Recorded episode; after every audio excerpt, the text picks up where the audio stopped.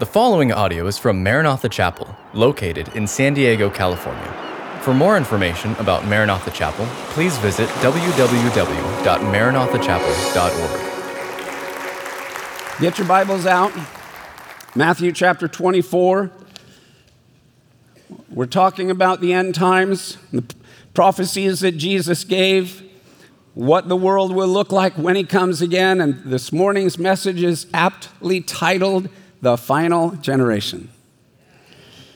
And I'm going to just say right here at the outset from the message that I share with you and give to you today, I believe the things that Jesus is going to outline and the things he's going to share and the few verses we're going to look at this morning that tell us about the final generation, I believe we are living in the final generation before the return, the visible return of the Lord Jesus Christ to bring his kingdom from heaven to the earth and that will be with him forevermore. So I'm just telling you up front, that's, that's where, I'm, where I'm at, where I'm coming from. Matthew 24, beginning in verse 32, we get right into it. Now, Jesus says, after all that we've shared the last few weeks, now he says, learn this parable from the fig tree. When its branch has already become tender and puts forth leaves, you know that summer is near. So you also, when you see all these things, everything he's been talking about, know that it is near at the doors.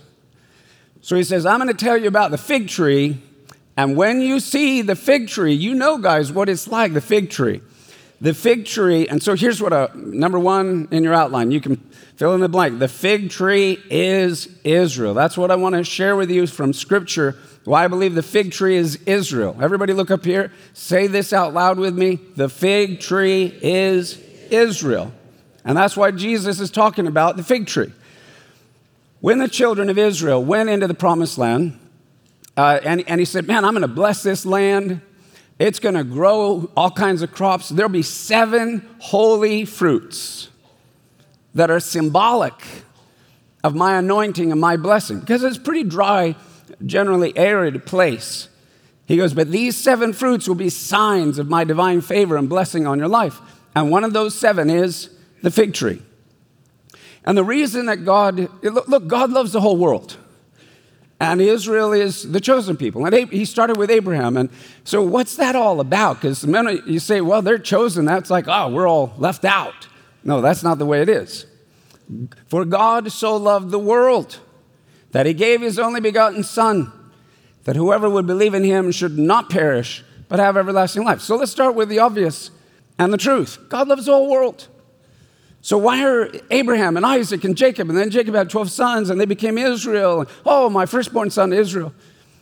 Uh, they're chosen. Why? Because God had to start somewhere. He loves all, every nation, every language, every kindred and tribe, but we're all lost.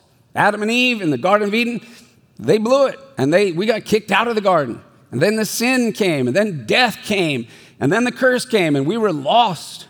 So we needed to all be redeemed. So you got to start somewhere. So God started with a seed, and that seed is Abraham and his family, and his son, and his grandson, and then the 12, and then the nation. And God said, Okay, look, Israel, I love you and I'm to bless you, and you're chosen of me, and you're special because you're first. And I'm to bless you so much. I'm to bring my favor upon you. I'm to take you and take this dry, arid place that's to burst with greenery and with rain from heaven.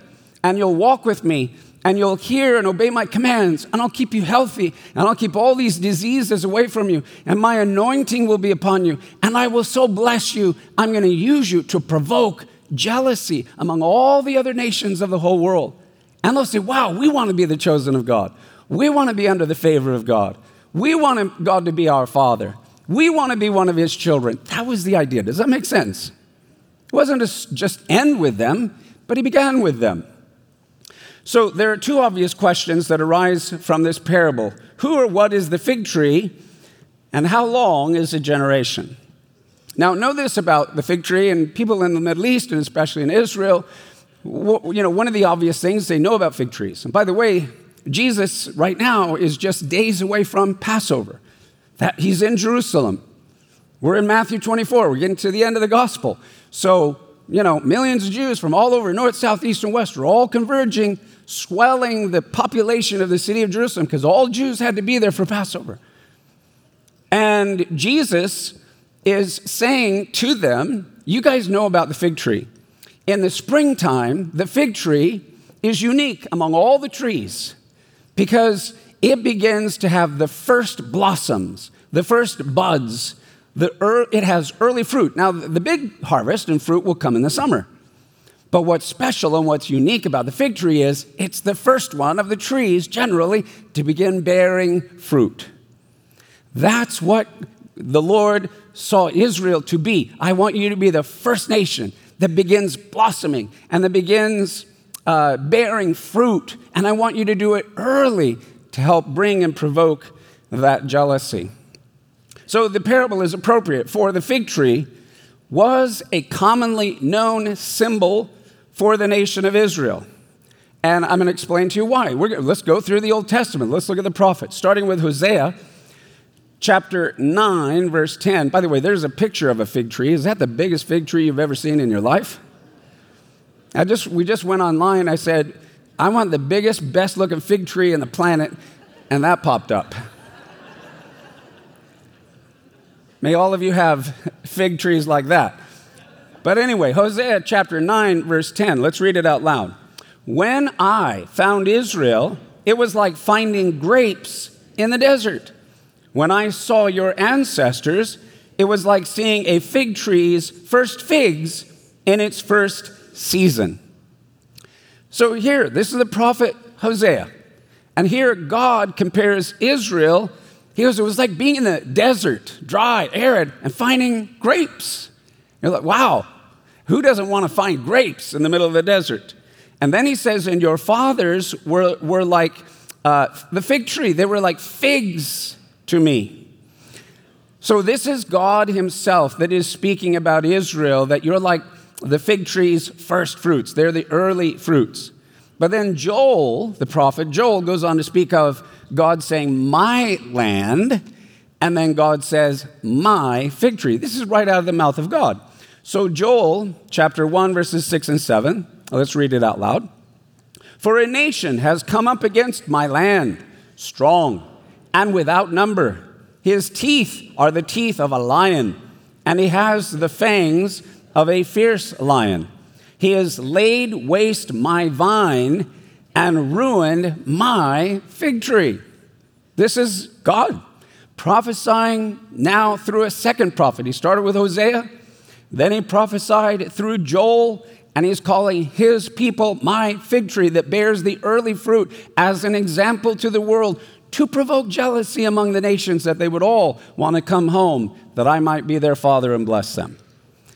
Now, I put this in your notes. I don't have all the scriptures, it's a lot of verses, and we don't have time to read it, but it's there for you to read on your own later on. Here is a third prophet who is also, so this is Jeremiah, one of the main prophets in the Old Testament, chapter 24, verses 2 through 8. And God shows Jeremiah a supernatural vision and it's about the nation of Israel, and it's a vision where he sees baskets of figs. Some of the figs are good figs, some of the figs are bad figs. But God says, All the figs are my people Israel, and they are the Jewish people. So it's another analogy. So now, here, Jesus, as he's been giving all these signs, there's going to be wars and rumors of wars, and these are, things are going to happen, and they'll be like birth pangs. And then, as I mentioned to you a few weeks ago, Jesus said, But the end is not yet. Don't get excited. But when you see nation against nation, kingdom against kingdom, and it's very, very important and powerful when I shared with you that expression, because Jesus was saying, when you see nation against nation, kingdom against kingdom, wake up and start paying attention. And that is a Hebrew idiom for world war. So, from 2,000 years ago in Jesus' own time until the 20th century, there were no world wars. But then all of a sudden, we get to the 20th century and there's World War I. In fact, right now, I haven't seen it, but there's a movie out, and the title of the movie is 1917. Why did they make a movie in 1917? Because that's when World War one was. And then just a few decades later, we had what's called World War II, just in the span of a few decades. And I mentioned, I shared with you, when Jesus said, When you see world wars, hello, wake up, it's coming. My kingdom is coming. Pay attention. And by the way, everything is revolving around Israel. We shared how World War I was about Israel. And again, by the way, it was in the year 1917, during World War I, that General Allenby, who led the British Army, liberated Israel and Jerusalem from 400 years of the Ottoman Turkish Empire rule. So when Jesus said, When you see world wars, it's on. My plan's happening. And it's all about Israel. 1917, World War I shows God was liberating Jerusalem. Then, in a few decades later, World War II comes. We know the history of that. The Holocaust, where Hitler tried to destroy. He literally said, I want to destroy the life of every living Jew on planet Earth. Tried to exterminate them. But he failed. And God was against him. And the Allies won. And then at the end of World War II, 1945, within three years, who would have ever dreamed? 1948, just three years later, three, a very significant number in the Bible, the nation of Israel was born. It's mighty and it's powerful what God has done. So Jesus is continuing this correlation of Israel, the fig tree, during the final stage of his ministry. Now, by the way, he would go to Jerusalem during the day and do his teaching and do miracles there. But then he would spend the night on the Mount of Olives, which is close. You have, you know, the Temple Mount, Kidron Valley, Mount of Olives. And up on the top of the Mount of Olives, there was a little village there called Bethany, and there was a family there named uh, with a brother and two sisters, Lazarus and Martha and Mary. And this time when Jesus has come to the, his last Passover before the cross and the resurrection, he, was, he came because Lazarus had died. And Lazarus had been dead how many days? Four. Four days. And then Jesus comes. They roll away the stone. He said, Lazarus, come forth. And Lazarus comes walking forth. Man, it's powerful. I love that. And, and now all the people, all the Jews come converging to Jerusalem. What do you think everybody's talking about? They're all talking, Do you think Jesus of Nazareth? Did you hear about Lazarus right there in Bethany, right across in the Mount of Olives? He was dead four days, he's been resurrected. Is Jesus the Messiah? And they're all looking and wondering and waiting about all of that. So now it's interesting.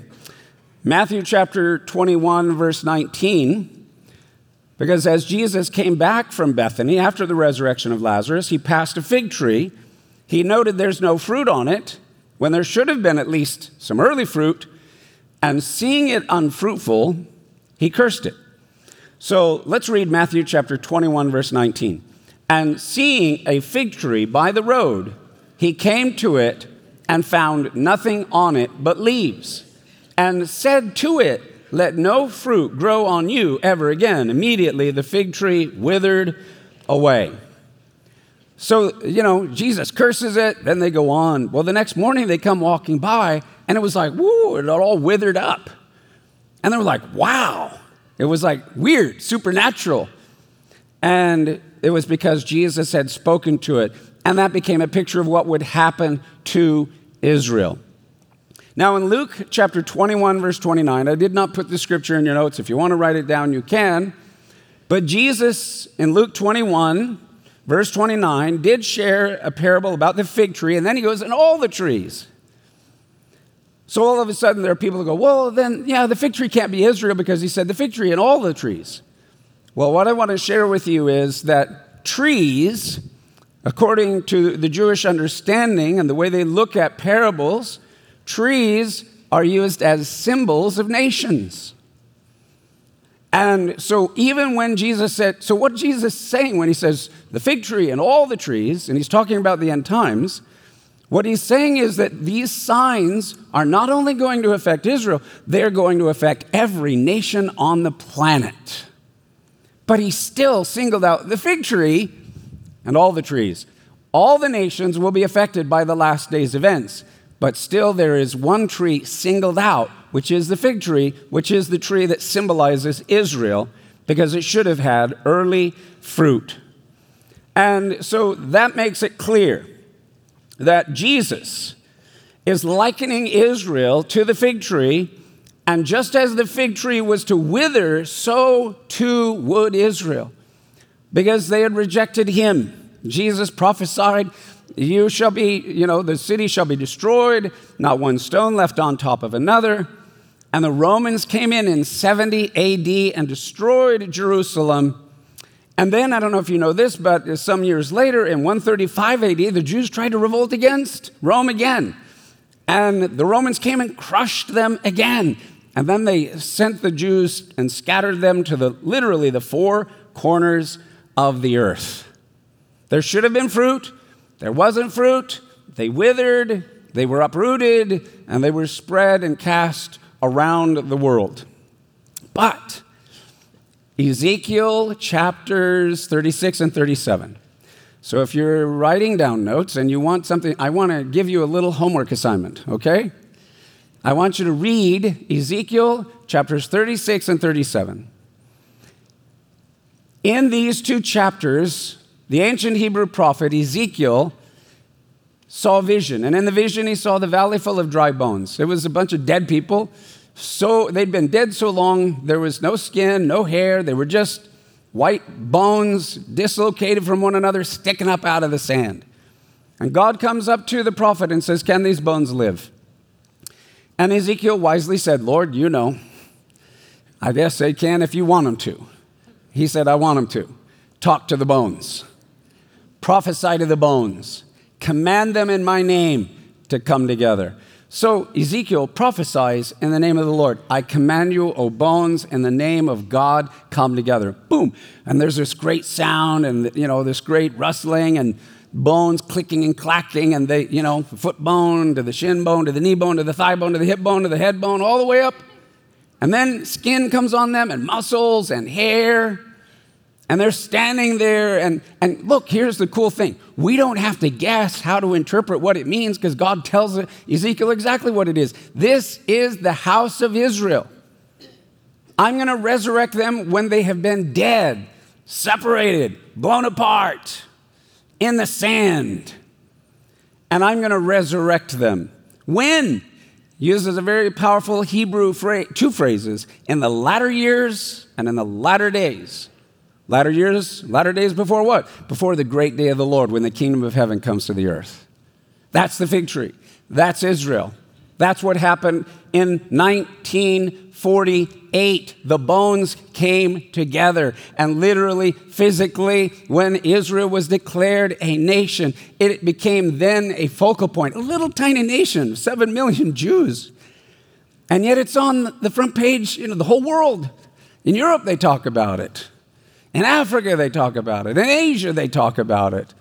Obviously, the Americas, they talk about it. It's right in the middle, right in the center. And God resurrected them. Now, it was after 2,000 years. Now, here's the amazing thing there has never been a people who have lost their homeland, then been scattered to the four corners of the earth for 2,000 years, whoever came back to where they came from. How many of you have a Canaanite neighbor? Let me, you know, what, what happened to the Canaanites? All the ites, the Girgashites, the Amalekites, the Canaanites, termites, yes, whatever. the ites are gone. They disappeared. That's what usually happens. Why is it? But God said the Jews will never lose their identity. And you could be a you could be a, uh, in South America you could be Venezuelan, but you could also be a Venezuelan Jew. You could live in France, be French, speak French, go to French schools, have a French business, but still be known as a French Jew. Or Asia, or Africa, or America. They're still identified. God said they will never, never take that away because then the, I will bring them back. And he did it after 2,000 years. Now, Peter in the New Testament says that a day with the Lord is as a thousand years, and a thousand years is as a day. So, from God's reckoning of time, Israel died and didn't exist for two days. And at the beginning of the third day, they resurrected as a nation. And what I believe is that Israel, the nation and the rebirth of Israel, is God's sermon to the seven billion people on the planet who maybe don't go to church and hear Bible prophecy studies by Pastor Ray Bentley and stuff like that. they don't know nothing about it. But that's God's sermon to them. I resurrect the dead. And with a people that it's never happened to any other people in human history or to the human race. And what is God's, what's the application of God's sermon about resurrecting Israel on the third day?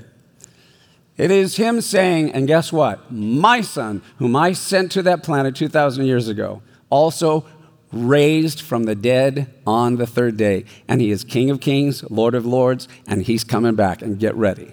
For every knee shall bow and every tongue shall confess that Jesus Christ is Lord. It's a sermon about Jesus. So Israel is a mirror of Jesus, and Jesus was a mirror of Israel. So the fig tree is sprouting and bearing fruit in a physical sense for now just over 70 years, from 1948 to the year 2020, a little over 70 years. Not only is Israel bearing fruit in a natural sense, but add to this the spiritual renewal that is taking place. As right now, this morning, today, there are thousands of Jews who were born in Israel, who speak Hebrew, who went to Hebrew schools, who served in the Israeli military and now are doctors and lawyers and nurses and all the rest of it, who believe that Jesus of Nazareth is the Messiah and the Savior of the world. But they continue to say, But I didn't become a Baptist, I didn't become a Presbyterian, I didn't become a Wesleyan. I am a Jew, and I will remain a Jew who believes that Jesus is the Messiah and the Savior of the world. So they've retained their Jewish identity through the modern messianic movement. So I want to say to you the lessons of the fig tree are powerful and undeniable in front of the whole world. And then, verse 33, Jesus says, When you see all these things, when you see the fig tree blossoming in front of you, and that, know that my coming is near. Where? I'm at the doors. Okay, so here it is, January 2020. Where are we? People are saying, Where are we? And, you know, the last few weeks I've kind of been laying it out there. Have you noticed? Where I've, you know, I have been getting calls from different parts, different places, people watching, you know, that I haven't heard from in years. All of a sudden, hey, man, what you're talking about? Is this really like, we're talking about it, and it's stirring up all kinds of questions and all the rest of it. Where are we? I'll tell you where we are. We're at the doors, or Jesus is at the door. That's where we're at. We're at he's at the door, and he's ready to come. Are you ready? So the word for the year is prepare. So be prepared. Get ready. Now, Verses 34 and 35 This generation will not pass away till all these things be fulfilled. So Jesus says in verse 34 Assuredly, I say to you, this generation will by no means pass away till all these things take place. What does the word generation mean? Some thought it was the generation of Jesus and the disciples. Oh, everything. In fact, there are people that say it all happened then 2,000 years ago. The book of Revelation's done, it was already done. But there was no abomination of desolation. There was no great tribulation, though there was tribulation, and there was no visible return of Jesus Christ. There is a second view that says this generation will not pass away till all these things take place, is the generation that sees the prophetic signs and meaning the restoration of the nation of Israel will be the last generation of Israel. And I believe this is what we're seeing right now. This is what's happening today, and we are living in that generation. Now, there's a third application because they, the word generation can also mean race. So some interpret it as saying the Jewish people will never cease to exist all the way until the second coming. So, Pastor Ray, what do you think about that? Well, let me tell you what I think about that. I've come to know and understand in, in understanding the Bible, and, and from I've learned a lot from our Jewish brothers and sisters and a Hebrew mindset a lot of times in Western thinking, we want to know, so it means this. Well, no, some people say it means that. And then we pick a camp and we fight and we argue over it, right? and doctrinal divisions and all the rest of it. The Hebrews look at it and they go, well, yes, it has one meaning and one truth, but we believe that it has 70 layers of meaning. So, this point over here, even though you don't know how to reconcile it with that point over there, if you put them like this and you make them 70 layers, they could still somehow both be true. Does that make sense? So, what I'm saying to you is, yeah, I think there may be a layer of truth that the Jewish people will remain and will be in existence all the way until the Lord comes again. But I believe another layer says that the fig tree is the nation of Israel that has re, uh, been restored and rebounded. So now, you've heard of the Roman road of salvation. How many of you have heard of the Roman road of salvation? Kind of like, you know, uh, sinners, we're all of sin, falling short of the glory of God, and then about the grace of God and salvation. Well, did you know that there's a Roman road of supernatural blessing related to the Jewish people? And how many of you would, would be interested in if you could find a path to kind of getting inside blessing, supernatural blessing? You'd be open to that, all right? So I want to share with you the Romans road. So this is after the resurrection. The church has already started. Paul's preaching the gospel all over the Roman Empire. But he gave a secret insight to the Jewish people, especially in the book called Romans, to the Roman world. Romans 1:16. Let's read this out loud.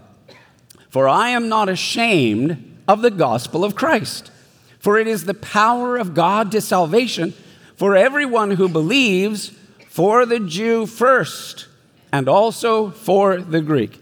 If you have a pen or pencil, or you don't have that scripture written down in your notes, do you?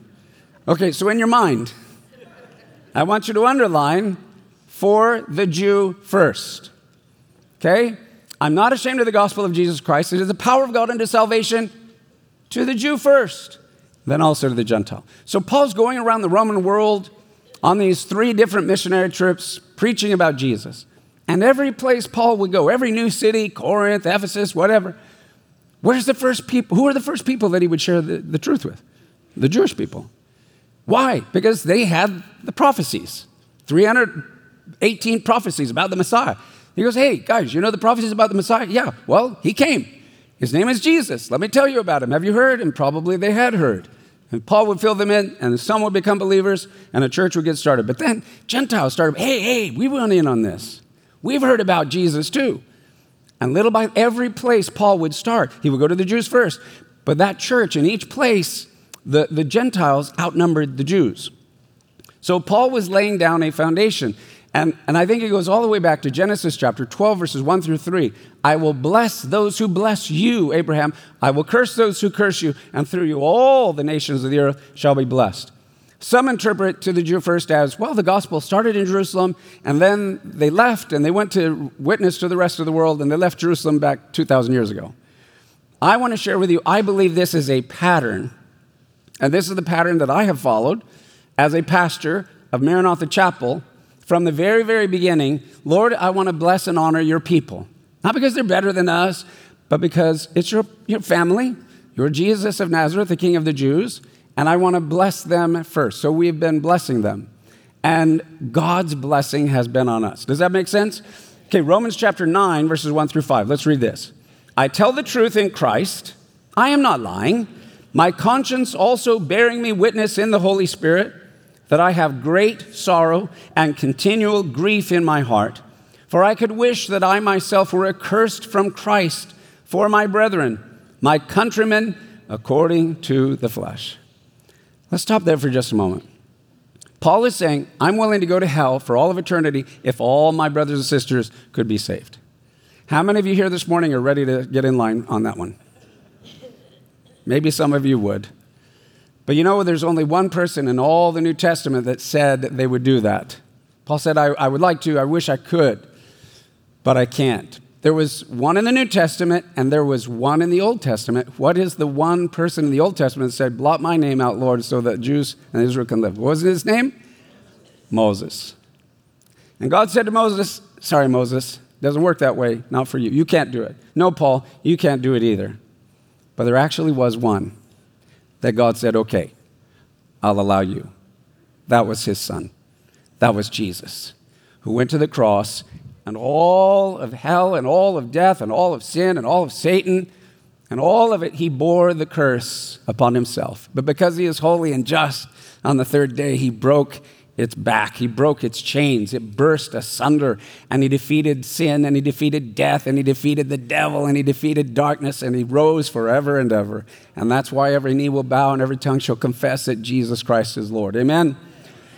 But then we go on, and then Paul says this let's read it. Who are Israelites, to whom pertain the adoption, the glory, the covenants, the giving of the law, the service of God, and the promises of whom are the fathers, and from whom, according to the flesh, Christ came, who is over all, the eternally blessed God. Amen. This is all, now, this is after the resurrection. This is what God gave to the Jews. He gave them the adoption, He gave them the glory, the covenants, the giving of the law, the service of God, and the promises, of whom are the fathers, and from whom, according to the flesh, Christ came. Now, let me just say this in church history, real simple overview that there were many believers from, you know, from the time that, you know, this prophecy about Israel coming back together and, and they said, well, you know, it hasn't happened. I mean, maybe it's not going to happen. Maybe we shouldn't take the Bible literally, the bones and Israel would become a nation again. Maybe it's spiritual. And then they began to say that, so, so really what God's promises are, He's blessing us, it's about the church. So in the entire Old Testament, they would literally, whenever you saw the word Israel, and this is, this is called replacement theology.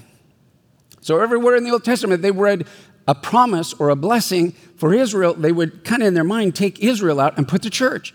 All the blessings and all the promises of God are no longer about physical Israel, they're about us, the church. But then if there was a curse about Israel, they go, no, no, that's for the Jews. So all the Curses go to them. They killed God. They did this. They rejected the Messiah. So God's done with them. So they got the curses. The church got the blessings. 500 years, no Israel. 1,000 years in the church, there's still no Israel. 1,500 years, 1,600 years, 1,700 years. And then all of a sudden, 1948, 2,000 years of church historians. There were a few who got it and held on. No, I think God means what he said. But man, in 1948, when Israel became a nation, it flipped the whole church up on its head like, maybe God meant what he said in the beginning because he just did it. And we got to restructure our whole way of thinking. So sadly, you know, here's what happened in the Old Testament from the time of Abraham to Jesus is 2,000 years. And God warned the Jewish people, yeah, I chose you through Abraham. I love you. I bless you. Spoiled you. I, I used you to show my favor, to provoke jealousy. Now, don't get lifted up with pride. But what happened? They got lifted up with pride. And they ended up by Jesus' day, the most religious, standing with their little robes around them, going, Thank God I wasn't born a Gentile. And they were filled with pride. And then God, they get chopped. So now the church gets born, right? And after 2,000 years, some within the church said, Thank God I'm not a Jew. They're under the curse of God, and we're better than that or better than them. And the Lord is warning, saying, wait a second, no, let us all be humble. Let us honor God's roots and what God is doing. But to them was given the glory. And I want to just mention, uh, well, well, well, we'll hold on to that for just a minute. I think that the glory of God, when we come back to our Jewish roots and when we honor those Jewish roots, God will bring His glory. The glory of God's been coming back upon the church, revival after revival. Every time God touches Israel, blesses Israel, He pours out His Spirit on the church. Amen? Okay, look with me at Romans 15, verses 25 through 27. Let's read this. But now I am going to Jerusalem to minister to the saints, for it pleased those from Macedonia and Achaia to make a certain contribution for the poor among the saints who are in Jerusalem. And going on, it pleased them indeed, and they are their debtors. For if the Gentiles have been partakers of their spiritual things, their duty is also to minister to them in material things. Paul basically goes around all these churches throughout Rome, which are now predominantly Gentile, and he goes, I'm asking for money. And he goes, I'm not just asking you for money, because the poor Jews back in Jerusalem are persecuted and they're suffering, and some of them are martyrs. And, and, and he says, You Gentiles, look, you got all these spiritual blessings. You got eternal life. You're adopted into the family of God. You're now chosen in Christ Jesus. You're his sons and daughters. You're a royal priesthood. You got all these spiritual blessings. And they're suffering and they, they need help. He goes, You owe them a debt. That's basically what he said. And the reason that the church owes the Jewish people a debt is because all of the apostles, except for Judas, who took himself out, and John, who died of natural causes on the Isle of Patmos, he had the vision of the revelation. But 10, the other 10 disciples, were all Jews. All of them became martyrs. All 10 of those Jewish men gave, shed their blood so that the Gentiles could hear the story of the gospel and become inheritors of the kingdom of heaven. We owe, and Paul says, you owe them a debt. Jews shed their blood so you could live forever as God's royal chosen son or daughter. Help them out. So that's why we have the Nehemiah Fund. If you have not heard of it, we have a Nehemiah Fund. This is not out of tithes and offerings. Tithes and offerings take care of the house and the ministry of the house. But we have a separate fund. We call it the Nehemiah Fund. Remember, in the days of Nehemiah, God's rebuilding Israel. That's what God's doing again in our day. So we send money to help bring Jews back to the land. We give money to the Messianic Jewish believers who are there trying to be a light in a very difficult, rough neighborhood of the world. And we give money to our Palestinian Arab brothers and sisters there in Nazareth and Bethlehem and Jericho. And we try to strengthen the body of Christ because we feel like we owe them a debt.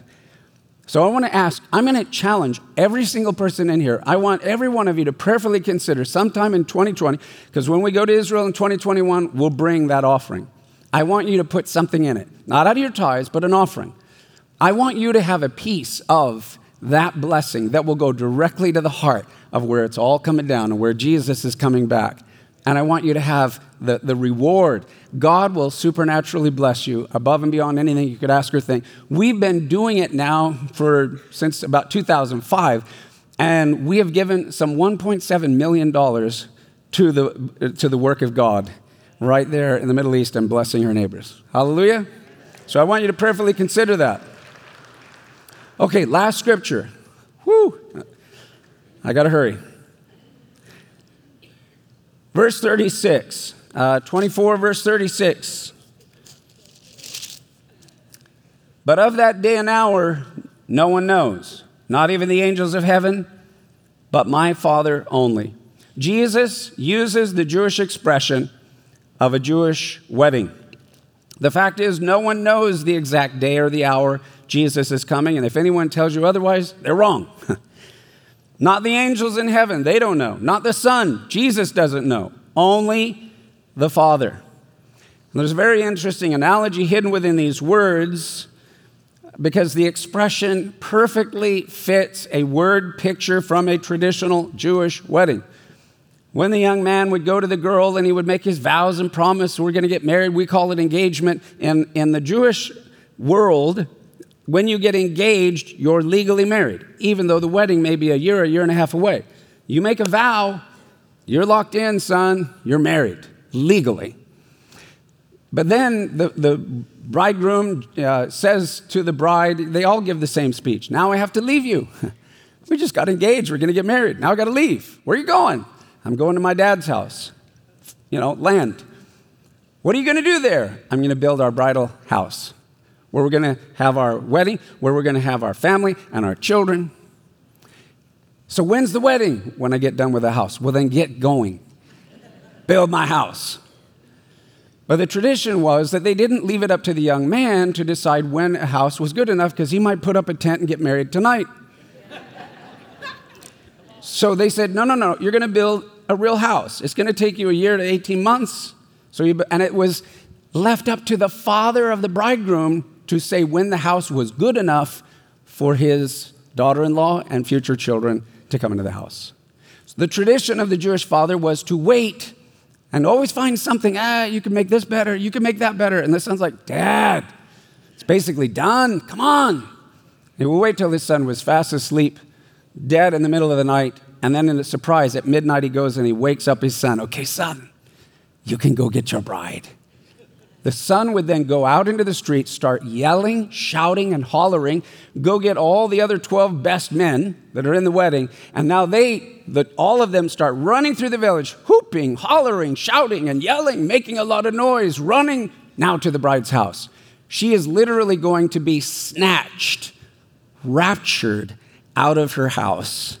Now, the brides know that it's those Jewish fathers' tradition to wait until the middle of the night. No girl wants to be caught when she's not ready and get her dress and makeup. So she has all her girlfriends when they know the house, it's any day now, any day now. It's like a game. It builds a suspense of the romance.